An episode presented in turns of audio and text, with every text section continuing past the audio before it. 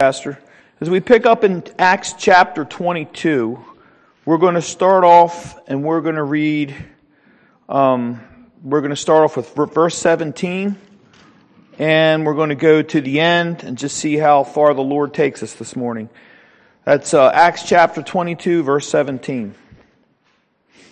And it came to pass that when I was come again to Jerusalem, even while I prayed in the temple, I was in a trance, and saw him saying unto me, Make haste and get thee quickly out of Jerusalem, for they will not receive thy testimony concerning me. And I said, Lord, they know that I imprisoned and beat in every synagogue them that believed on thee. And when the blood of thy martyr Stephen was shed, I also was standing by and consenting unto his death, and kept the raiment of them that slew him. And he said unto me, Depart, for I will send thee far hence unto the Gentiles. And they gave him audience unto this word, and then lifted up their voices and said, Away with such a fellow from the earth, for it is not fit that he should live. And as they cried out and cast off their clothes and threw dust in the air, the chief captain commanded him to be brought into the castle and bade that he should be examined by scourging that he might know wherefore they cried so against him. And as they bound him with thongs, Paul said unto the centurion that stood by, Is it lawful for you to scourge a man that is a Roman and uncondemned? When the centurion heard that, he went and told the chief captain, saying, Take heed what thou doest, for this man is a Roman. Then the chief captain came and said unto him, Tell me, art thou Roman? He said, Yea. And the chief captain answered, With a great sum obtained I this freedom. And Paul said, But I was born free. Then straightway they departed from him, which should have examined him. And the chief captain also was afraid after he knew that he was a Roman, and because he had bound him. On the morrow, because he would have known the certainty wherefore he was excused of the Jews, he loosed him from his bands and commanded the chief priests and all their council to appear and brought Paul down and set him before them. You notice all the way now into a whole nother chapter to the last verse, Paul is still not released. They still hold him. And we see here, we were looking last week, we're going to look again this morning. We didn't finish the conversion of Saul of Tarsus. And basically, this new sect of Judeo Christians posed a real problem. And Paul would have to make haste to get out of Jerusalem. He prayed in the temple, and following his conversion, he would have obviously stayed in Jerusalem, but Christ, as always, he is in full control of our lives. He said no. Have you ever had that ever happen to you as a Christian in your life where you wanted something so bad and he said no? And that happens. I don't think people that don't know the Lord know where to go with that. When something happens that they want so bad that they will even make these promises to the Lord, Lord, I'll do this and I'll do that for you if you'll just do this. And then the Lord says no. Maybe it's a, a, a loved one that dies or a job they don't get or something. And then all of a sudden, basically, they're just like, all right, forget you, Lord. Forget it. And that's what happens. But we see through Scripture what's so important to read Scripture, and on every level in our life, it applies to every area that we have because you will see example after example after example where there were people that wanted to do things in the worst way, and the Lord said no. What about Moses? We see all these epic movies and all these wonderful things about Moses, and he is wonderful. He was awesome. But the whole beginning of his ministry started out with him saying no, no, no, no, no to God five times. Five objections he had. How will they hear me? Who am I? I thought that was a good question. He says, Who am I? And I think that was a very humble question. Lord, who am I to do this? I'm nothing. The Lord said, You're going to do it. And, and Moses' whole life was uprooted because he said no. He thought he was just going to probably go back with Jethro and the family, live out his older years, Try to be very calm and patient. And the Lord said, No, you're just getting started. And what happened with Paul here is something that I think we need to take a real close look at. If we go back into verse 18, it says, of course, verse 17, we just read that it came to pass that when I was come to Jerusalem, let's start at 17. And even while I prayed in the temple, I was in a trance and saw him saying unto me, Make haste and get thee quickly out of Jerusalem. Now, what this means here is if you take this and you look at it with the, with the, uh, uh, the logistics, Paul thought at the very beginning, considering where he was trained, because anybody reading this and what we talked about last week, can anybody give, an, give a little bit of an idea or maybe what Paul was thinking here? Anybody have an understanding of what the problem was? There's a problem. There's a real conflict here.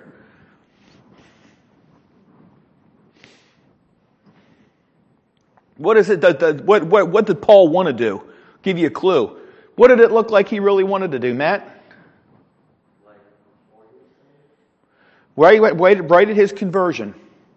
At his conversion, he spoke to the Lord, and it seems that he wanted to do something a little different that the Lord wanted him to do. No, he wanted to stay where his education was. He thought that he could stay right in Jerusalem where he was trained by Gamaliel and he could work with the local apostles instead of now working with the Pharisees. He could help build the churches there and he could encourage them. Paul had received a commission to go to the Gentiles. He told, the Lord told Paul that it was of no good pers- purpose for him to remain in Jerusalem at the period of time after Christ called him, Paul speaks of Jerusalem here in chapter 22 and speaks about it often, and he very most likely had come to Jerusalem early on full hopes to bring those to faith in Christ who he persecuted, perhaps to show true genuine repentance and remorse to aid now in the Christian church with the other apostles and overseers. He no doubt thought that having an education in Jerusalem would make him a suitable candidate for the ministry in and around the temple, but Christ is showing him Going to the Gentiles is God's timing, as there was great upheaval in Jerusalem of the venom of the Pharisees and also the fear of the persecuted church. So you remember when Paul gets saved, he had two problems. The Pharisees wanted to kill him because now he's mentioning the name of Christ, and the persecuted church, the Christians, they were scared to death of him. So the Lord said, You need to get out of here. And why? Why? Why was it ultimate? Why was it an ultimate objective for Paul to have to go to the Gentiles? Because the Lord said it in the Old Testament. He said there is going to be prophets, there will be those that are going to reach out to the Gentiles. And for all of us sitting here once again, I'm very glad that he did that. We're Gentiles. You know, I talked to someone yesterday. I talked to someone yesterday. They're a Jew. And it's just remi- and very reminiscent of what's going on here. This is happening today. Don't think this is some old legend that happened hundreds and thousands of years ago and everything is different now. This person told me, we started talking about the Lord, and they told me specifically, I do not believe, they word for word, that Jesus Christ is my Savior.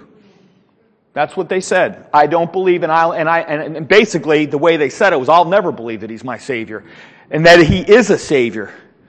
And so I t- said, you know, in John, I believe it's John 15, 21, Christ said, if you hate me, you hate my Father, because the Jews claim to love God, but not Jesus. But if you reject him as a Savior, you hate him. And she came back and she was a little upset and said, I would never hate Jesus. Well, if you say he's not your Savior, you've already said you've hated him. There's no, there's no neutrality there. If he's not your Savior, you hate him, you've rejected him. And that happens a lot today. A lot of people, well, I heard a message last week. It was a very good message. And I was listening to it. It was more of a teaching kind of a lesson. And guy has a real deep Scottish accent. And he was talking about the problem with Christianity today is people do not want to hold an exclusive, singular Savior.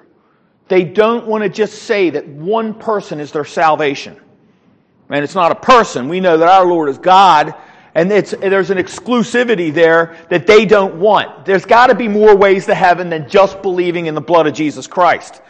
To me, that's just utterly, uh, uh, uh that's utterly gut wrenching to, to, to know that people think that. But even in his own church and the ministry, he, he has found that even in his own church, there are people that don't, they, they love to, they love to see Jesus as a teacher, as a good man. He died on the cross, but he's not the ultimate way and truth in the life that most people. Here Paul is now teaching this. and he's really facing the fire. And it's amazing how many times he mentions Jerusalem over and over and over again. He's back at Asia Minor and he keeps telling the people, I've got to get to Jerusalem. And that was a very long, um, a, a, very long uh, uh, a boat ride from Asia Minor all the way to Syria and then get into Jerusalem. He was fighting like uh, with this like flint set to Jerusalem to get there because there was so much to do, even knowing that he was facing possible death. Lisi.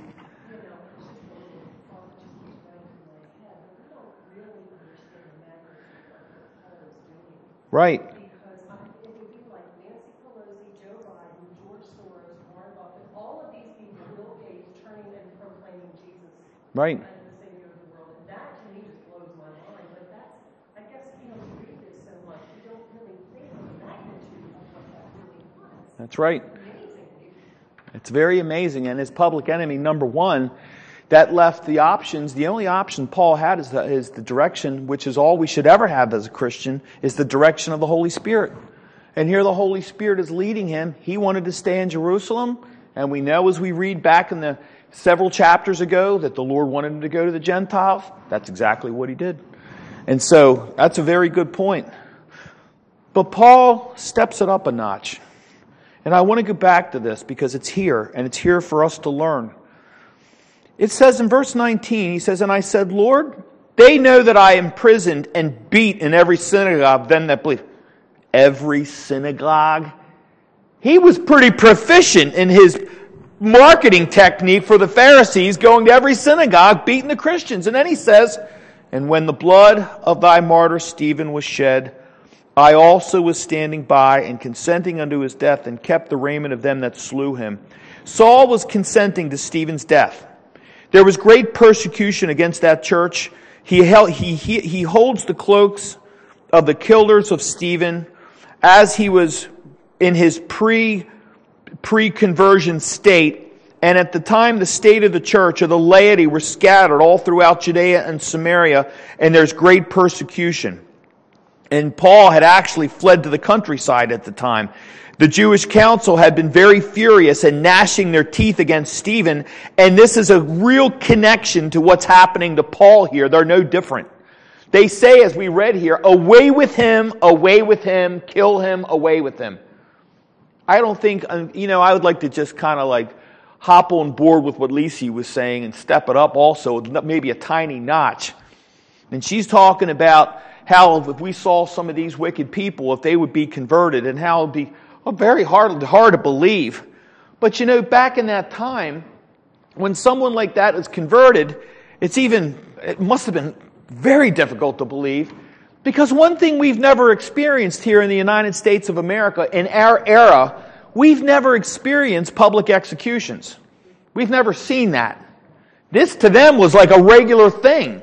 To have somebody being publicly crucified, and the Romans would want people to look at that to send a message to them. And there was all kind of ways that they carried out these horrible these, these absolute horrible executions. I mean, he talked about the Spanish Inquisition and some of the implements they used to, to, to kill Christians and to kill, and, and, and for the martyrs and all. And it's just unbelievable. And here Paul is in the midst of all of this. He knows as a Pharisee, he knows that they're working with the Romans, that he had perfect protection when he was there.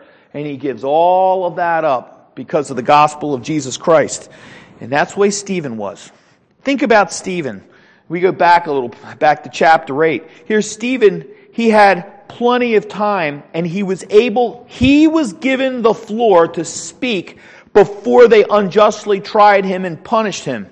Why? God also, just like Paul, is sending a message to the council and he's speaking through Stephen and he preached. You go back and you see him preaching. Pastor.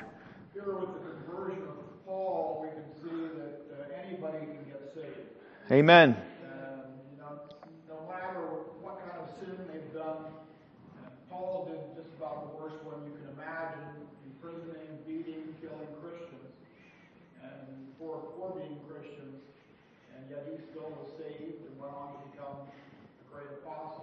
That's right. That's one thing. And another thing is, here, uh, you know, it's a big thing, as we're getting into here, for the gospel to go to the Gentiles.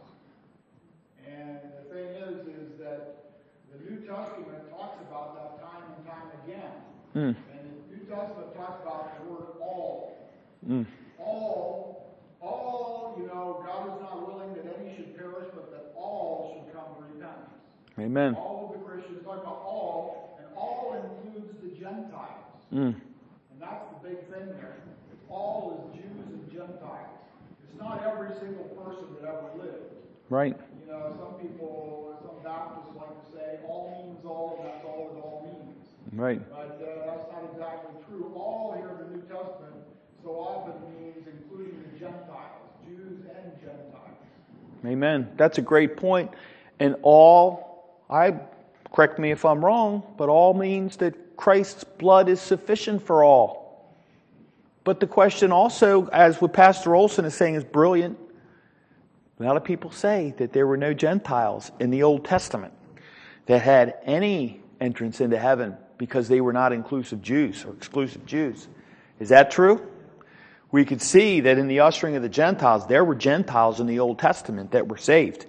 Remember, Uriah was one, and there we can name many of them. But that's a great statement because none of us can sit back and say we deserve to be saved. We're all sinners saved by grace. But the Lord, does He open up salvation for all? Well, if Paul was saved, and then, but you know, going with Pastor Olson is saying, I, I, it just brings to mind how many times Paul went back to these times and he was wrenched in his heart over the horrible things that he had done. He showed remorse. He showed repentance. All throughout his ministry, he always called himself the least of the apostles.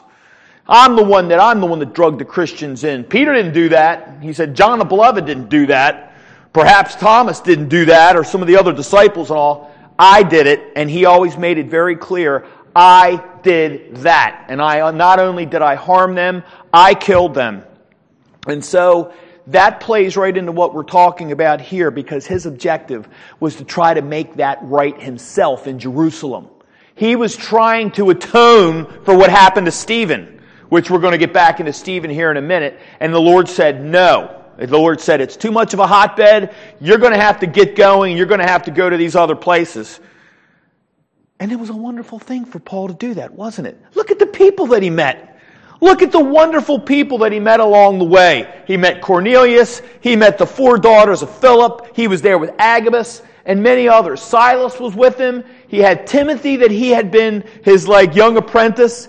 And all the while you see all these little pieces coming together in connections where the Lord uses Paul in all these areas. And that's what we do in our Christian life. These things happen out of nowhere. Out of nowhere. A couple days ago, or yesterday morning, I go to the dump. There's a, there's a, there's a, uh, uh, an older gentleman, colored man. He wears a cross around his neck. I go over every time I go over there. This all started about a year ago. Every time he sees me, he starts quoting scripture. And, and I quote scripture. We stand there back and forth, and sometimes the line backs me. Hey, we got to go. And so he, he said, Don't ever forget Psalm 23. That's the greatest psalm. And he goes, he goes, uh, The Lord is my shepherd, I'll, I'll not want. And then we started quoting that back. You never know how the Lord's going to use you. And he's over there. He works there at the dump. All he's there. Safeway. Brother James over there. Man stands there and he preaches to people. And he stands there. I'm telling you, behind the register. I know I said it before. I'm sorry for being repetitive. But you walk in there. He doesn't even look. If I walk in, he doesn't just look at me and think, "Well, he's got." He stands there and he quotes scripture to the whole line hears him. And he's got on his car. He has King James Bible verses in magnets about this big all over his car. I mean, it's like they're, they're wallpapered. And the one says, uh, and then he has a bumper sticker that says, is something to the effect of, about being a sinner, is it, is eternity worth being wrong about?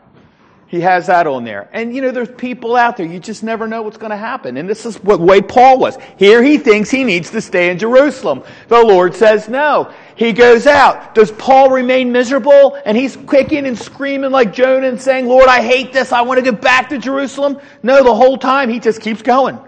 And the whole time the Lord blesses him along the way. And along the way he heals a man from the dead. I think that was worth it. Remember Eutychus? Remember that? And he heals, he heals Eutychus from the dead. And I'm just going back because here scripture is going back. And now Paul has taken us back to Stephen. And I just, I've always loved Stephen. Stephen, he is like a New Testament Shadrach, Meshach, and Abednego and a Daniel. He was unruffled by the council. He was firm in his faith and he delivers this wonderful confession of faith. He goes back and he recounts the history of the Jews and he talks all about Moses and Abraham and Isaac. He tell, gives an Old Testament like a walkthrough. This is a trial. This is a tribulation. Stephen's facing this as a young man. Here's some questions about Stephen. You know, then this, this really, I think this is very important to talk about this because Paul thought it was important to mention it. Was he married? Did he have kids? He's a very young man.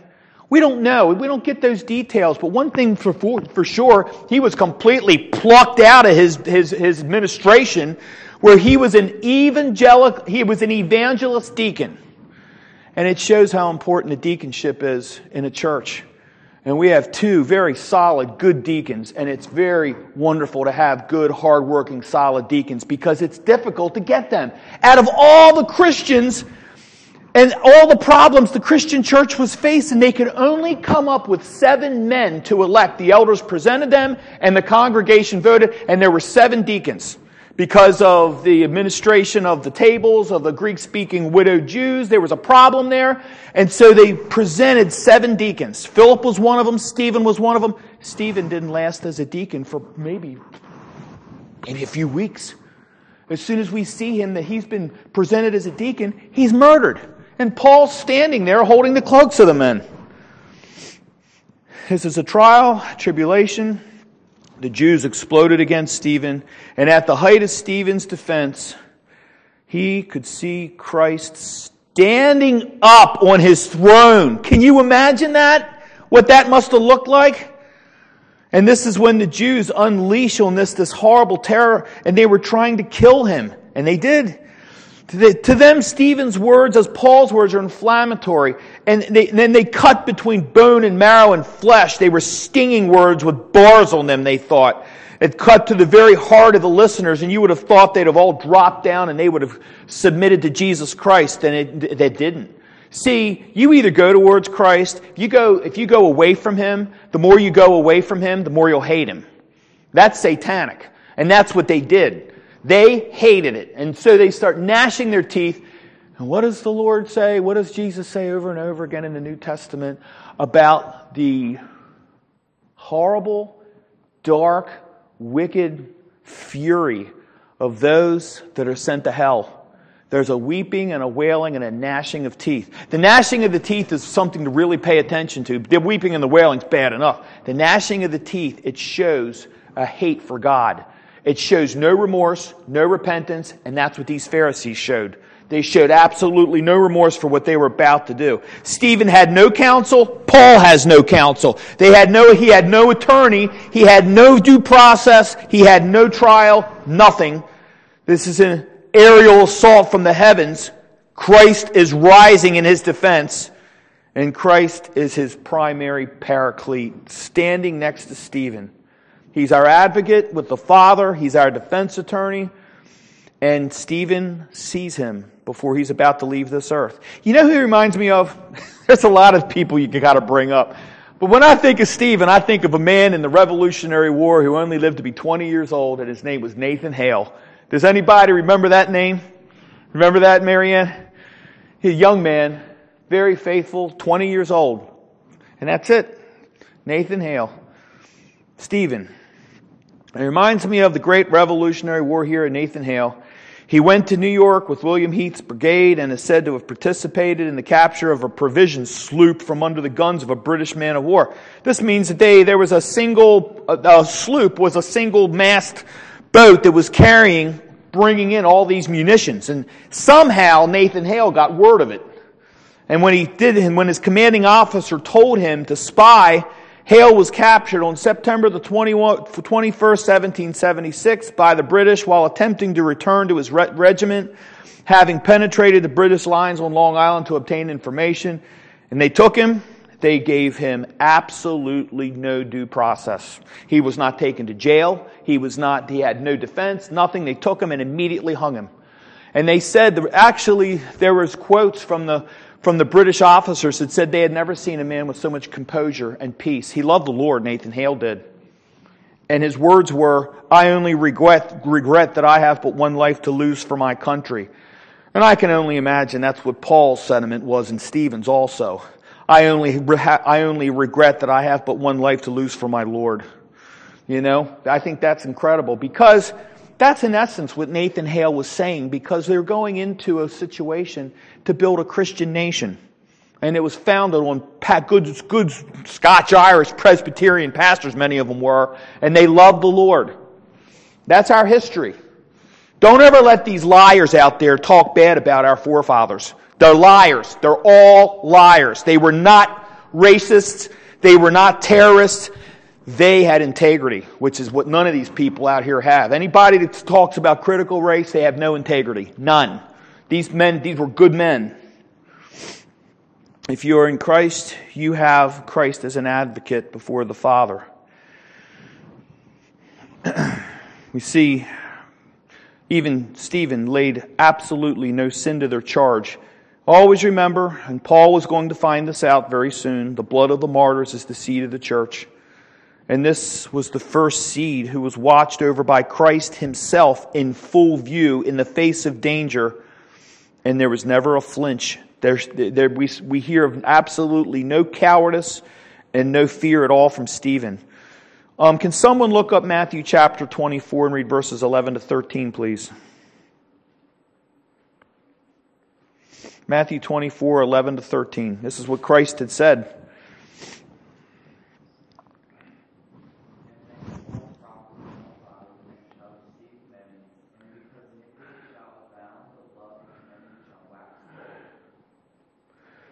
Can you read verse 13? Amen. Stephen endured to the end, didn't he? Paul will endure to the end. Are we going to endure to the end or are we going to turn our backs on Jesus? So the laity was driven out with the blessing of the apostles. Paul had gone after them and he's given a great commission. And we see the first expansion of the early Christian church was accomplished by the people of the way. Paul was being sent to these people of the way. And as Pastor Olson said, they could be Gentiles. They could be Jews. There were Greek speaking Jews. There could be Greeks. There could be Romans. Were there any Romans that were saved? Well, Paul was. Well, I mean, there's, there's so, so many ways of uh, seeing the, the wonderful blessings of the Lord. We go back and we see how Paul, after after Stephen, he was so zealous that he sought the high chief priest to expand his territory. And we see about how Damascus, he was on his way to Damascus, he saw Christ. We see the appearance of Christ to Saul, and this appearance to Saul is in all of the glory of Jesus Christ is there. And Saul had a absolute conversation with the Lord. And once again, I think it's important to note that that is the qualification of an apostle. There are people out there, they call themselves the Apostolic Church. There are vans around where it says, please come to the Apostolic Church and meet Apostle uh, Judy, whatever her name is. She's down in the city. There's a Debbie, there's some other ones I've seen vans, and there's no apostles today. These, this apostolic commission was of, of a personal relationship, physical relationship, to actually speaking to the Lord. And so we see how Paul he was an apostle. And he would say, am, am, I not free to the Jews? Have I not seen Jesus Christ our Lord? This was his vocation. Can someone read 1 Corinthians chapter 15 verses 1 through 8? 1 Corinthians 15, 1 through 8. I think we might have read that last week. I don't know if we stopped off here, but I, I think we should read it again, even if we did. I mean, this is down the road in the, in the letter to the Corinthians. Look at what Paul says here. 1 Corinthians 15, 1 through 8.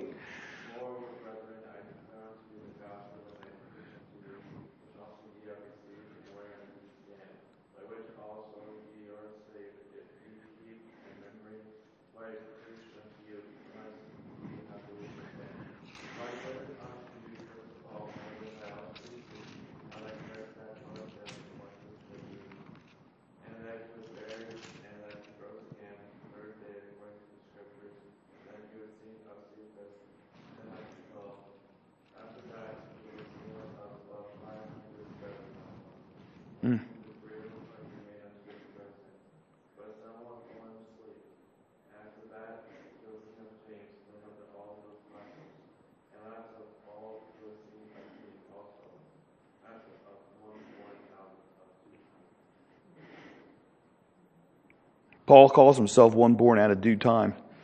He was saying at one point, there was no thought of me ever becoming a Christian. We know Paul, he didn't decide to follow Jesus. The Lord chose him, and the Lord knocked him right on the ground. And Paul speaks about the apostolic commission. So, at this point, Paul is at the, he was at the palace, and he had been preaching to them. What was the reaction? Lisi? Yeah. Right. Was it any different than the reaction that uh, Stephen had received? No. There was gnashing of teeth, no doubt. People yelling, basically, as we move forward, as they cried out in verse 23. They can't, they were so furious at what Paul had to say, taking them back to his work and how the Lord led him to, to be, to be a, a, a follower of Jesus Christ. It says that they were so furious and as they cried out and they cast off their clothes and threw dust in the air, the chief captain commanded him to be brought into the castle and bade that he should be examined by scourging, that he might know wherefore they cried so against him. And so, once again, Paul's Roman background is about to spare him again. We see here in Isaiah 24, 23 that then the moon shall be confounded and the sun ashamed when the Lord of hosts shall reign in Mount Zion and in Jerusalem and before his ancients gloriously. And I, what's so profound about that verse is the Jews at this point should have known these words and these prophecies that were in the Old Testament about the ushering in of the Gentiles. They totally rejected it. And the Lord had asked them many times, don't you remember in the Old Testament what I wrote? What was there?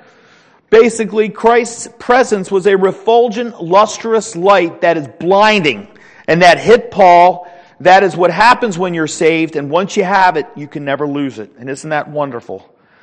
But you know, I think that's very important to, to look here to see that we go back. This is not something that was a new event. If you remember correctly, if we go back to Acts chapter 16, we see here picking up in verse 28, and I'd like to read to verse 40. Acts 16, verse 28 to 40. Can someone read that, please? This is a great story. We already went over this, but it's good to go back. Acts 16, 28 to 40.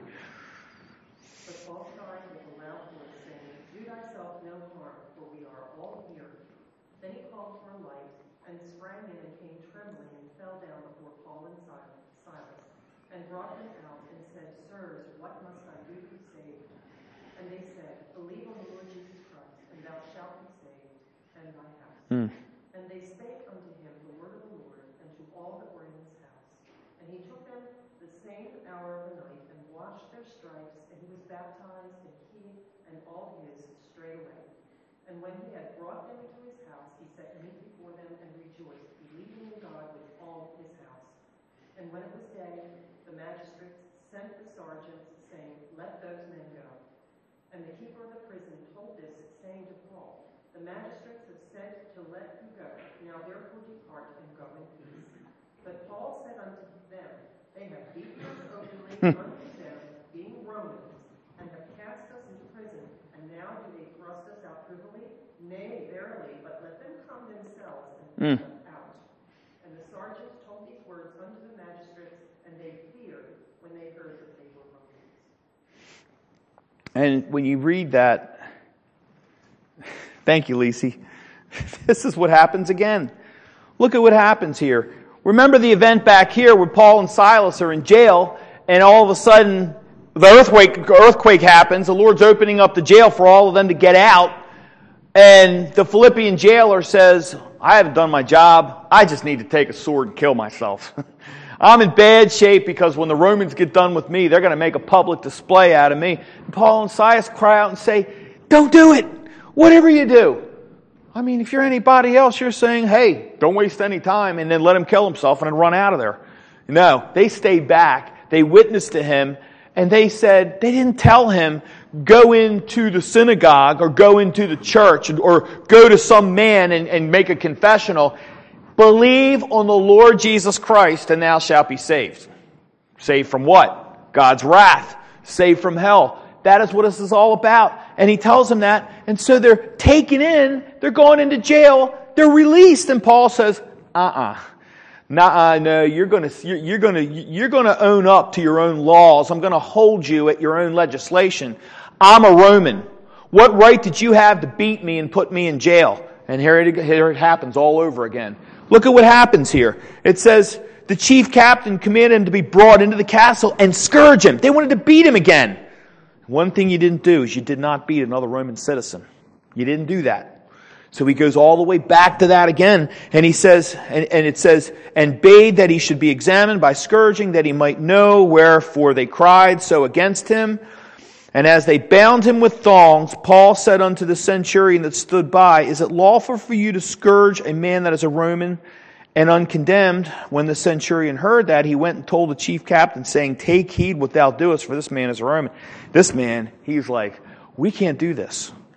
This is going to cause a real problem. One of the things they're worried about is the politics of it. They don't want to be beaten. They don't want to be thrown into those jails. They know how horrible they were. And Paul steps up and he tells them the truth. You can do nothing against the truth but for the truth. He says, I was a Roman citizen. So once again, they were about to scourge him. And at this point, how much more could Paul the apostle take physically? He had already been stoned way back. He had been beaten. He had been left for dead. He, had been beaten again here. And here they're about to take him and beat him all over again. I mean, how many times can you do this? And they're ready to do it all over again. And he says, No, I'm a Roman citizen.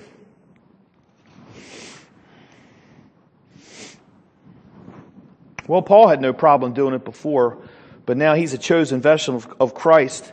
He is a chosen vessel, chosen Christ does the choosing by calling us effectually. And here, once again, Christ is standing up, even with the Romans, and protecting him once again. It says, And the chief captain answered, With a great sum obtained I this freedom. And Paul said, But I was free born. Then straightway they departed from him. I think that's incredible. Verse 29. They left him. With the, cry, with the crying and the loud and the furious mobs and the riots that are all crying out, Away with him! Away with him! Take him away from here! It's time to, basically, the same thing they were saying was crucify him, crucify, take him away. They departed from him. That's of the Lord. He should have been dead by now. And so what happens here is they wind up now, they're going to start taking him and they're going to start presenting him to some of the different council. We see then straightway they departed from him, which should have examined him, and the chief captain also was afraid after he knew that he was a Roman and because he had bound him. And then the next day on the morrow, because he would have known the certainty whereof he was accused of the Jews, he loosed him from his bands and commanded the chief priests and all their council to appear and brought Paul down and set him before them. So now he starts going through the Inquisition, basically. He's now going to stand before Festus, he's going to stand before Felix and Agrippa.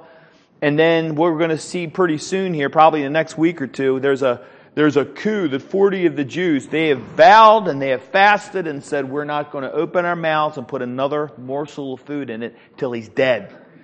And then now we see Paul has family. We're going to see how he has a nephew. And this nephew keeps a really close eye out and finds out what's going on and exposes it to the Romans. And once again, the Lord protects him. And so all of this because one man in the face of all these, these marauders, because he pronounced the name of Jesus Christ. That's how offensive the name of Jesus Christ is to those that hate him. So we're going to end there today. And Next week we'll go, we'll, we'll, get started picking up the end of this chapter and going into chapter 23, Lord willing. I'll ask maybe Matthew, could you close us this morning? Thank you.